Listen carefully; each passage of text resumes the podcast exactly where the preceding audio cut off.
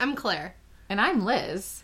and this is The Balancing Act, a podcast where we talk about Law, life. and everything in between.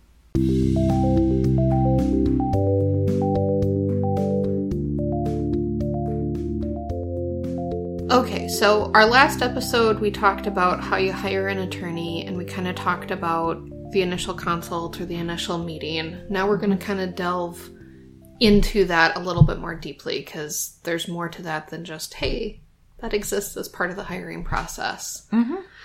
So, what are some things that you do, Liz, with your initial consult or when a client is is hiring you for an initial meeting? So, first of all, I check for conflicts, right? So, make sure that there's not a person who, you know, on the other side, like an opposing party, who I would not be able to represent the client because of that conflict.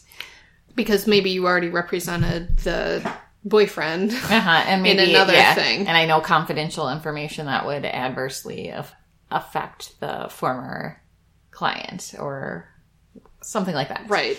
Or if they're your neighbor, that Um, yeah. might be like you That's- might not have a legal conflict, but Yeah. you might have more of an interpersonal Exactly. conflict where it might not be a good case to take either. Exactly. Then another thing that I like to do is make sure that they know that even at an initial consult, there are confidentiality rules. Yeah. So if I learn confidential information, that is confidential, even if they don't hire me. Yeah.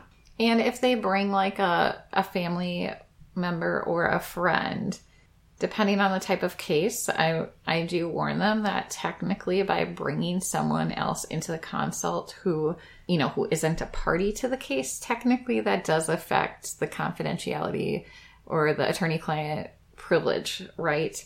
It doesn't mean that I can go blabbering about what happened at that meeting, but there's another person in the meeting who is hearing what's going on.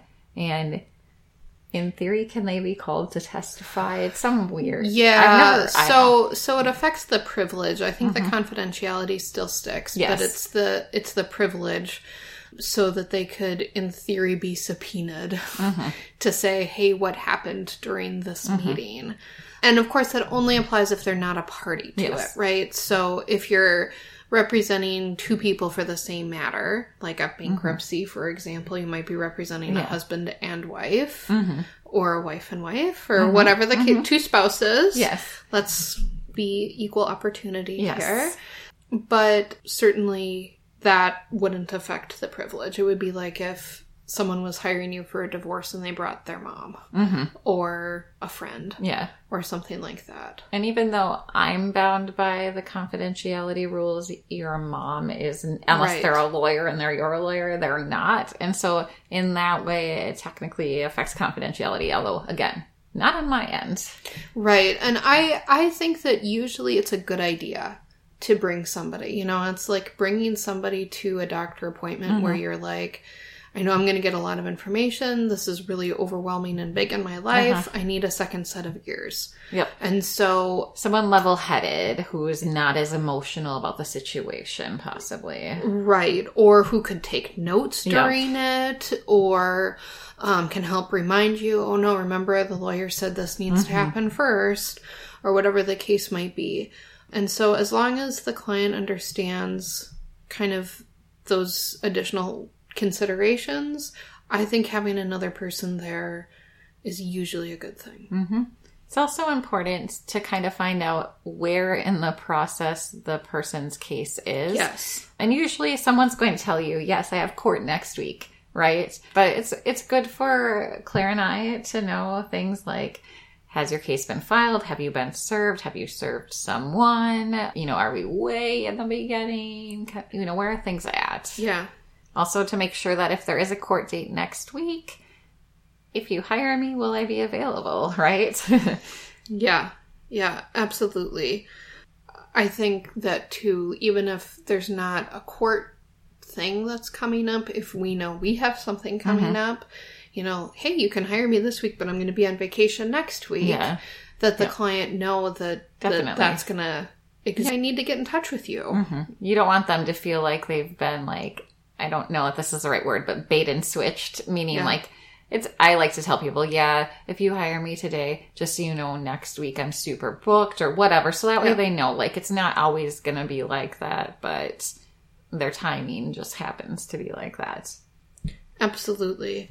What are some things that we need to take into consideration when we're talking to a client on the phone? So not a face-to-face meeting, mm-hmm. but you know, either they've hired you and they're already your client and, and you're having a phone consultation, uh-huh. or they haven't hired you and you're having a either way.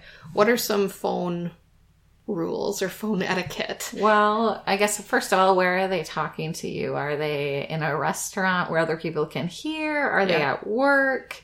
In the car with their kids? Yeah. Are they on speakerphone? Can other people hear, you know, if they're on speakerphone or you're on speakerphone, I guess, you know, are other people hearing the advice that you're giving? Yeah, when I have a client on the on the phone, they'll say, "Oh, I'm p- putting you on speakerphone," or sometimes you can hear mm-hmm. that, which is fine. I just say, "Oh, okay. Is there anyone else who's there too?"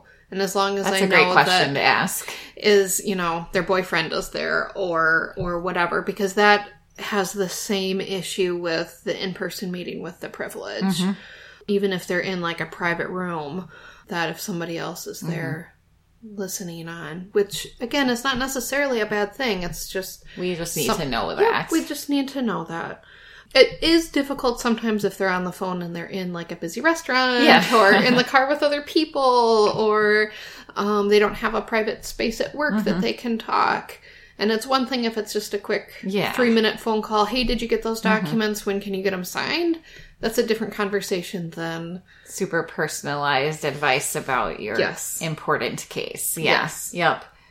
Another thing that I like to talk about with clients is I like to get a feel for what their expectations are. yes, So that way I can know, first of all, like, because sometimes I might assume that I know what the outcome should be for them, but sometimes my ideas aren't the same as theirs. And sometimes the expectations that someone might have might not be achievable in the legal system Yes. as well.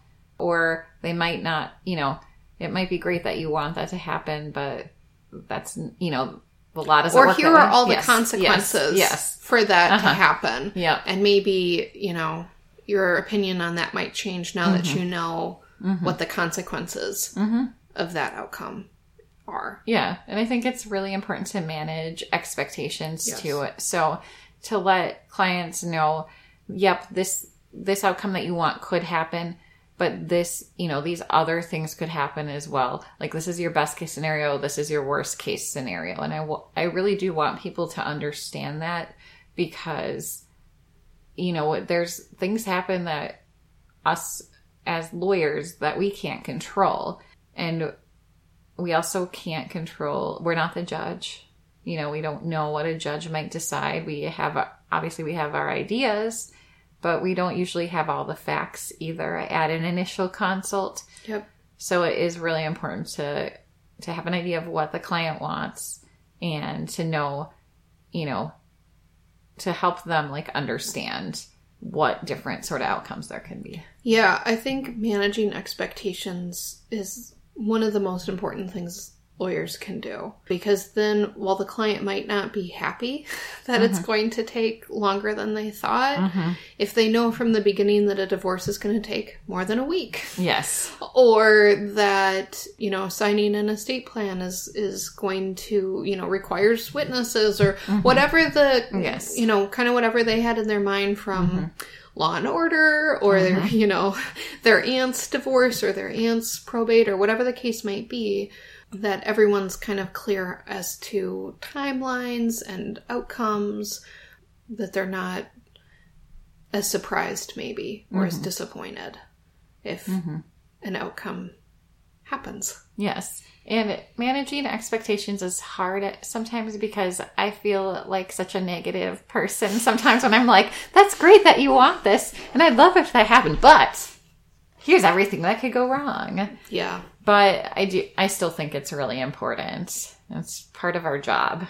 Well, I always think too, you know, you can kind of think about it like watching a movie. Mm-hmm. If your expectation is it's not going to be a great movie, and then it turns out to be a, a good movie, you're going to think it's even better. Yes. And so if your attorney has set the expectations being that it is going to take six months for this to happen, Uh-huh. or that this is a possibility, Mm-hmm. that way, if it only ends up taking four months, or that possibility doesn't happen, you're going to feel way happier yeah. than um, If they said it was going to take a day. No. right, right. If all of a sudden it's taking twice as long, or kind of what you didn't want to have happen is happening. So, one other question, Claire, is I know that you like to kind of give an explanation, you know, like a basic explanation of the law. How do you know what to, like, how to explain that? Well, because I think you need to be careful not to give legal advice. Mm-hmm. But there is a difference between legal information and Uh-huh. legal advice. Okay. And so, kind of how I look at it as legal information is what is basic information that everybody needs to know. For in a divorce, for example, everybody needs to know everyone's names. Yes. And Yes. unless there's some sort of sealed confidential thing where they live and where they're employed and whether or not there are kids. Mm-hmm. And so these are basic things Yeah. that that that the court requires by statute and everything else. And so if it's basic information like that, that's fine. Mm-hmm. Legal advice is something very specific to their case. Oh, I want to move out of state. How will that affect my case? yes. Yes. That's a specific uh-huh. question that's based on your facts. That's kind of a it can it can be a very close and very nuanced distinction, but I think it's really important before a client hires you that you're not just dispensing legal advice. Because as we've discussed before, if you don't have all the information, you could be giving really wrong legal advice. Thanks for listening.